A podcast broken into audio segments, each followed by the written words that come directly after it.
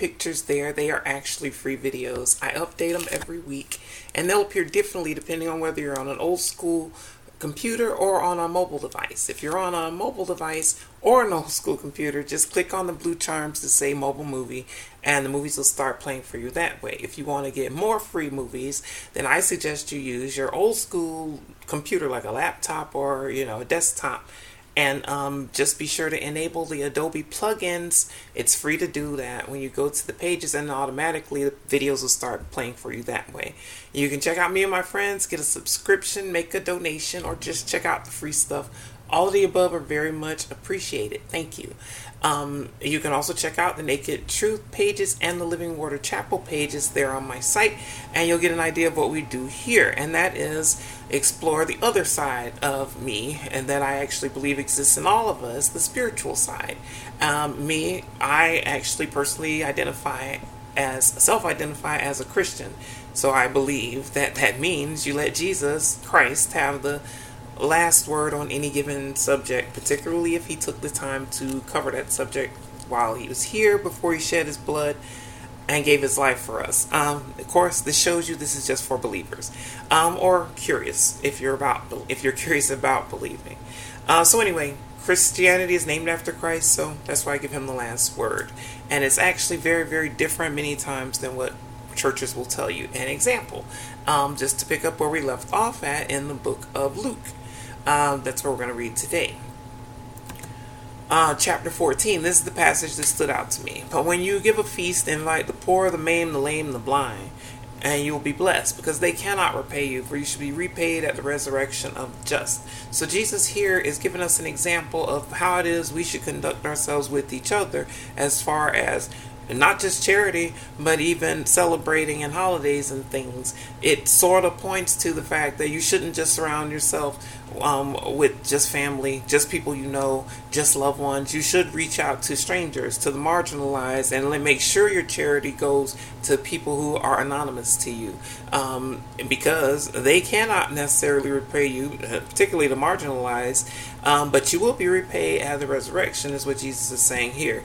And I say it's different because in America, at least in America, uh, the exact opposite is what is exalted because um, jesus goes on in this in this chapter to, um, to talk about uh, in that passage in that chapter about um, exalting yourself instead of being humble and um, where how your charity is distributed rather than um, and, and it's different than how people think of it today um, where at least in america where greed is what's valued but anyway, that was last chapter. We're going to pick up today, and um, you can read more. You can read it with me if you want if you want to check it out before it's gone on Twitch and um, until I can post it on Hung T Girl. Uh, in the meantime, we're going to pick up in Luke chapter 15 if you want to read along with me. Um, here we go. Uh, then, sorry, cotton mouth already. All right. Then all the tax collectors and the sinners drew near to him to hear him. And the Pharisees and scribes complained, saying, This man receives sinners and eats with them. So he spoke this parable to them, saying, Okay, so just to set, so you have an idea what's going on here. You, um, Jesus is sitting down to a feast because you know he just went over about feasting and giving a dinner and all that, and he noted how people were when it comes to that sort of thing. So now he's here at a feast and he's noticing how people are. And you notice how the religious people is that's who the Pharisees and scribes are. If you want to think of them in modern terms, the Pharisees would be the religious authorities, the scribes would be the media, the people who go around and document it, although they're documenting it for their religious organization.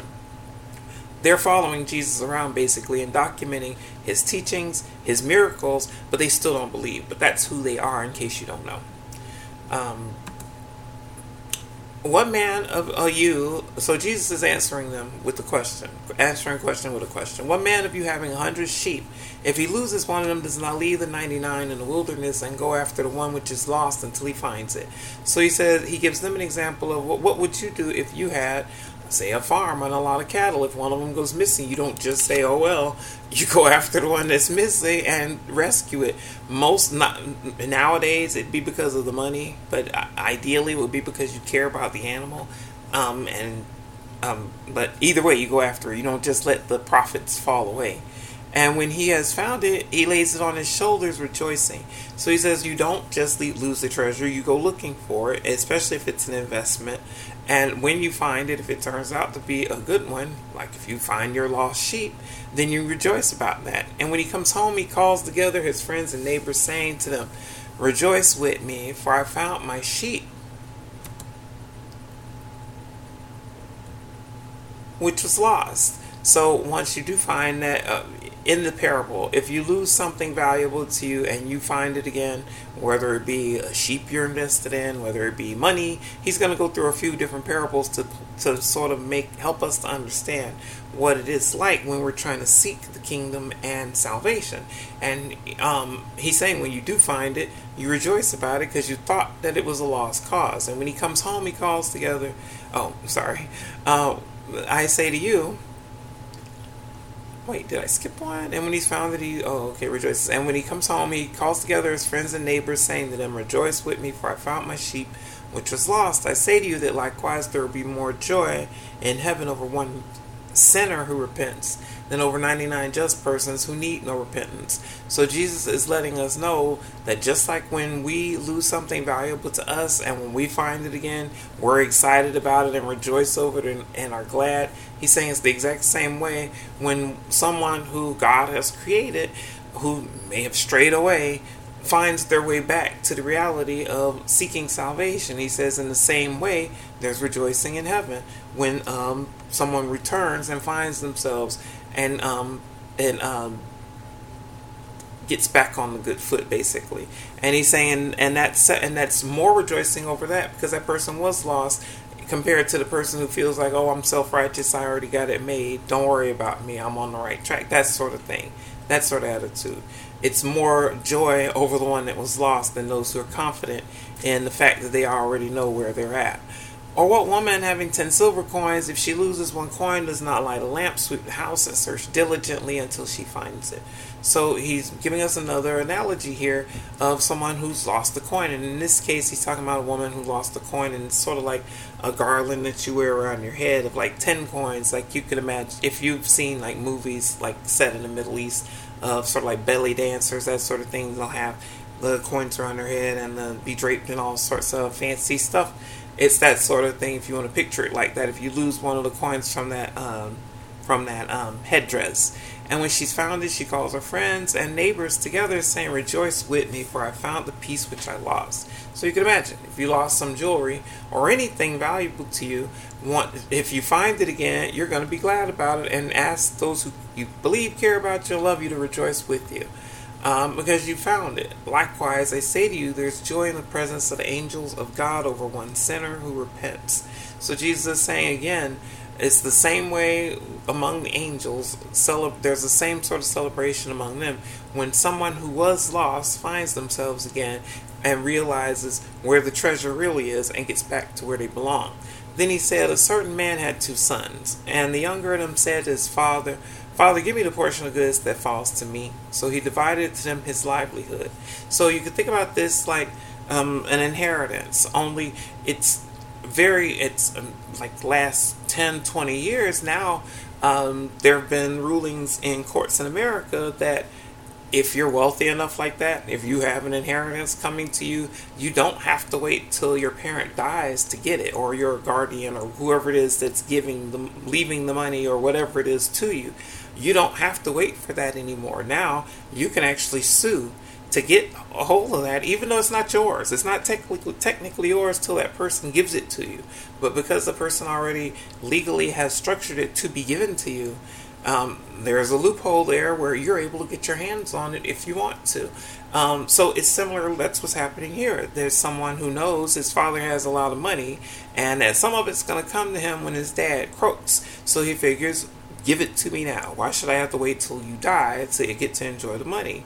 Probably tell him something like, Don't you want to see me enjoy the money while you're alive, or something like that. And not many days after the younger son gathered all together journeyed to a far country, and there wasted his possessions with, excuse me, um, prodigal living. So um, clearly, the daddy gave him what he wanted. He gave him the inheritance or whatever money that was going to fall to him, as he put it. and he went and blew it.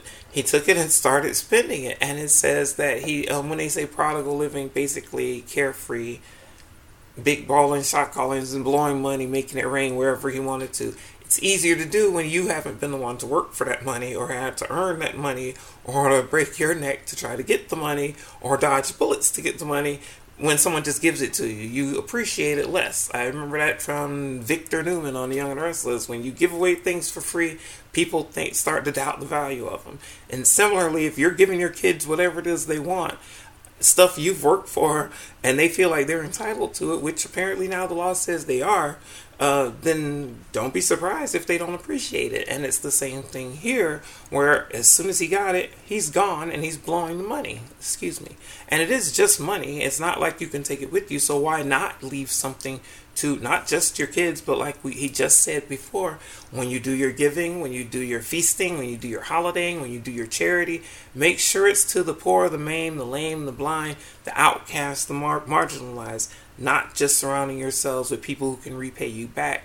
The generosity you've shown them because that's your repayment right there is what he went over in the last chapter. But if you want to be repaid in the divine sense in the hereafter sense by god's sense in that way in that sense then you have to make your charity charity extend to even the anonymous people you don't know. And even make your giving anonymous so that they don't know you're the one who did it so that they aren't they don't feel indebted to you to repay you for it because a thank you should be enough. If they even give you that, you shouldn't even look for that necessarily from them. It's nice. It'd be great if they do. But uh, look for your uh, the return on your investment in charity and giving from above, not from people. Excuse me.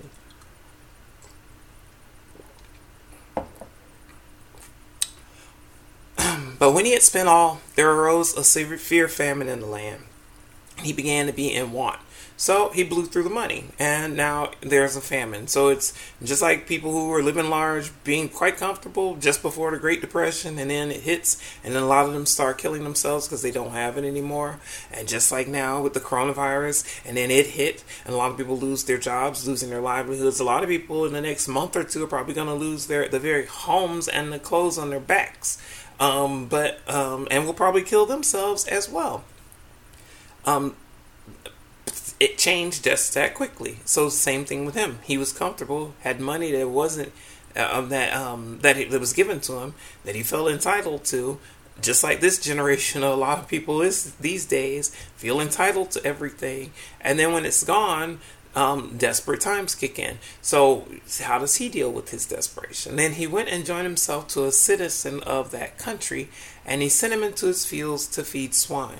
So, when it says join himself, it doesn't. It's not really clear if he's talking about like a marriage, partnership, or what. He just joined himself to him.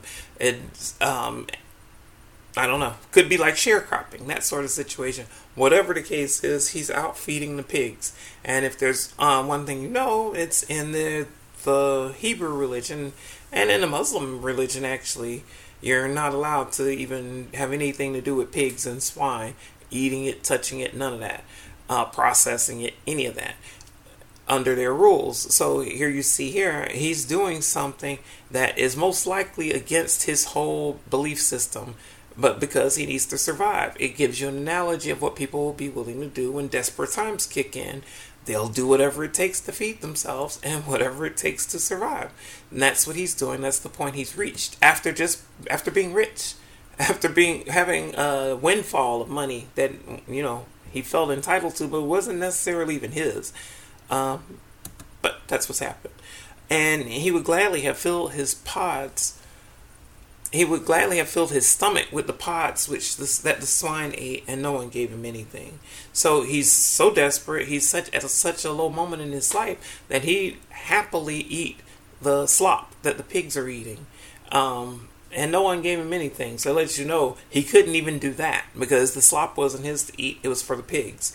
And so no one gave him anything. So he was struggling and desperate, and it's just like how people are nowadays. You can look at the analogies, nothing about it is actually new.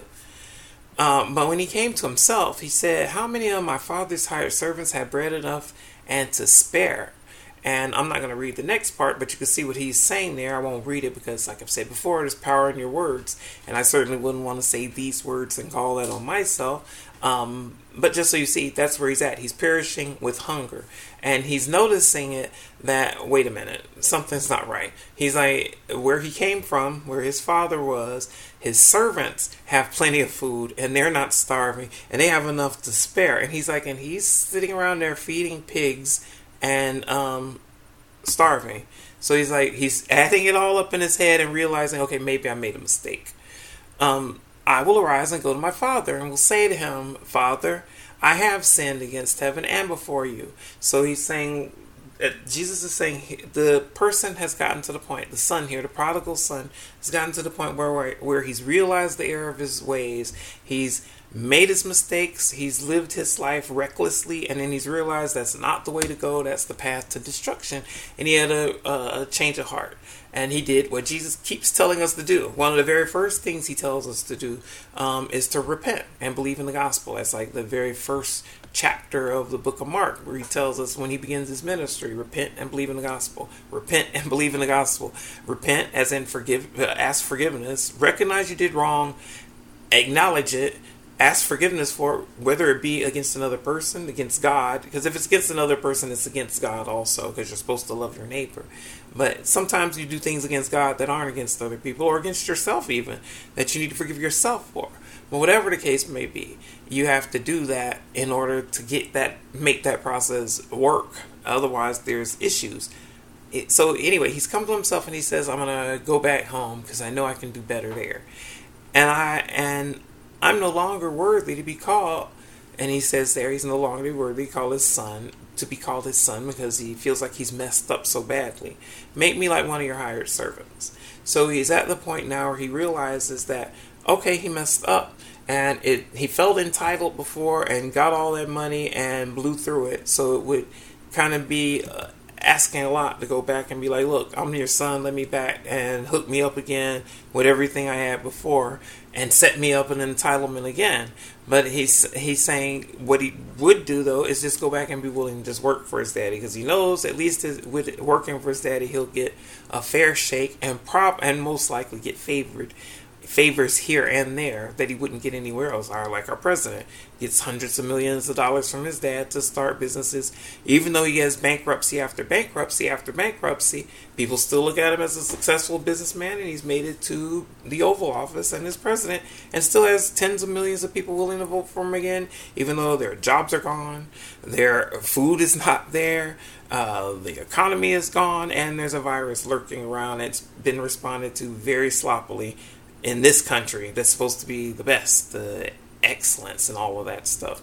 Nonsense. Because you see other countries that don't have near the budget America has, got it under control, and people aren't dropping dead like they are here. That points to mismanagement. And that starts at the top. Um, so, anyway, um, so the son's come to himself. He's going back to his dad, and he's like, "Look, just make hire me, uh, hire me to work on your in your fields, and that'll be enough." And um, and that'll be good enough for him. He'd be willing to accept that. So he sort of humbled himself. He stepped down from his entitled position and knows now that he's kind of wretched and needs to go and humble himself and expect and hope for some uh, charity, some compassion from his dad. And the son said to him, uh, "Oh, sorry." Um, so first, the son is repentant, saying he sinned and he's sorry and he realizes he's basically lost his place. But the father said to his servants, Bring out the best robe and put it on him, and put a ring on his hand and sandals on his feet. So, this is what the response that a good parent um, generally would give. They don't, they forgive the craziness and uh, terrible things that their children do. Uh, my parents certainly have forgiven all kinds of crazy things that I'm sure they never expected to come along when they had a son. But uh, they're they're there, and that's what parents do, the good ones. So um, the father here doesn't even uh, dwell on the fact that the son he gave all that money to has blown it.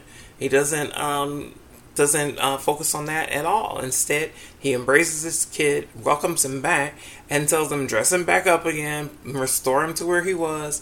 Um, basically, forget all about what happened to you, and takes him back in. And bring the fatted calf here and kill it. Let us eat and be merry. So the uh, father is uh, happy that his son is back and he's throwing a party. And you know, calf is just a baby cow. He's willing to even slaughter the animals and throw a party. For this my son was dead and is alive again. He was lost and is found, and they began to be merry. So um, the daddy is so happy that his son is back, he's throwing a party.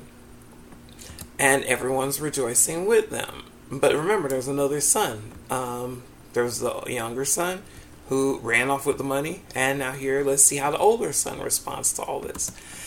Now his older son was in the field, and as he came and drew near to the house, he heard music and dancing. So he called one of the servants and asked what these things meant. So now the old, older son is back um, from working still, because you, you see where the older son is. He's still been faithful, still working for his dad all this time, still doing his part in the family business, if you want to think about it that way. So he's come back and he realizes, why are they throwing a party while I'm working? And he said to him, Your brother is coming because he's received him safe and sound. Your father has killed the fatted calf. So now the other brother, who's been faithful and stayed there working the whole time, staying in the field um, with his dad and didn't leave him, didn't just go blow the money, stayed there with the business. He's found out, okay, the one who did take the money and ran has come back, and instead of being chastised about it, not realizing that life itself has chastised him with him living out in the working in out the pigs and starving all he sees is that he's back again with his hand out. And just like that his dad's taking him back in again and taking care of him. And um so let's see how he reacts to that he's probably not going to be pleased but he was angry and would not go in therefore he came out Therefore, his father came out and pleaded with him. So you see how the other son reacted, and it's very human. It's understandable. He's probably a little jealous and a little angry that I've been here working. This one's ran off and blown the money, and now he's back to blow some more money. And instead of getting them together over it, you're giving, wasting more money, throwing a party for him as if he's some hero when all he's done was be a bum. But he was angry and would not go in. Therefore, his father came out and pleaded with him. So he answered and said to his father, Lo, these many years I've been serving you. I never transgressed your commandment at any time, and yet you never gave me a young goat that I might make merry with my friends. So the oldest son is like adding it all, adding it all up, and he's like, "Look, I've been here, blood, sweat, and tears for the family business all this time, and you never throw me a party. You never even give him a, a young goat, which is worth less than a young calf, because goat's smaller than a cow. The meat's it'd probably be less. So he's saying you didn't even do the little bit for me, but you're doing doing it big for him who's blown your money. And so he just doesn't understand. Um, let's see. Um, but as soon as the son of yours came,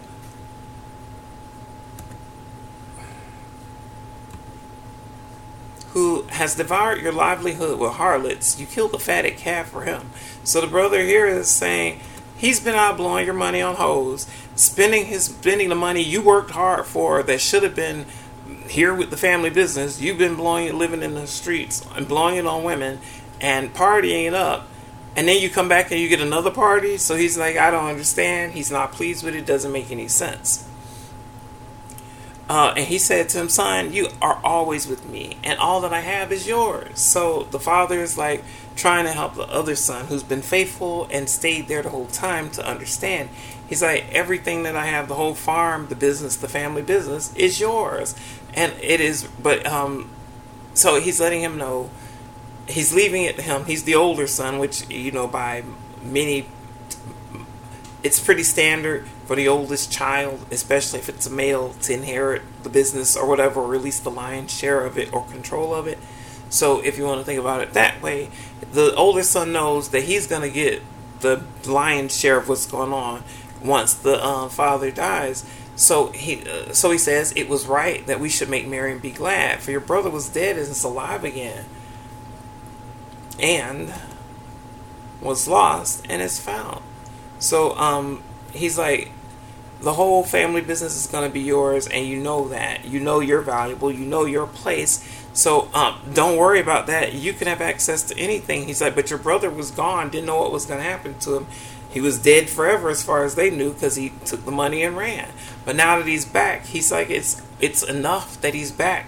Whether no matter what he did while he was gone, it's enough that he's back because he's back. That's reason enough to celebrate. And he's saying it's the same way when people lose themselves to the world and then realize, and I've been here myself, been there myself, realize that that's the wrong way to go. You're on the wrong path, and decide to get back on the good foot, on the right path. Jesus is saying it's the exact same way when Christians find themselves again and decide to stop being lost, like the sheep. So anyway, that actually ends this reading. I'm gonna end this one, and we're gonna pick up with the book of John in the same chapter next, but I'm going to, as always, end it here for indexing. I appreciate you joining me and hope you'll join me again, or at least check it out again.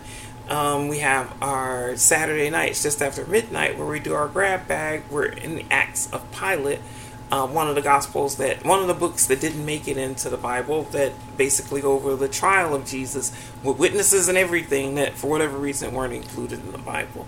That's Saturday nights after midnight, early Sunday mornings, and then we have our Matt and Mark Mondays where we go over those gospels, and of course it's Wednesday, our John Luke Wednesdays, where we go over those gospels. Um, so I appreciate you checking them out, and I hope you'll stay safe, wash your hands, wear your mask, love your neighbor and God bless you. Thanks again. Peace.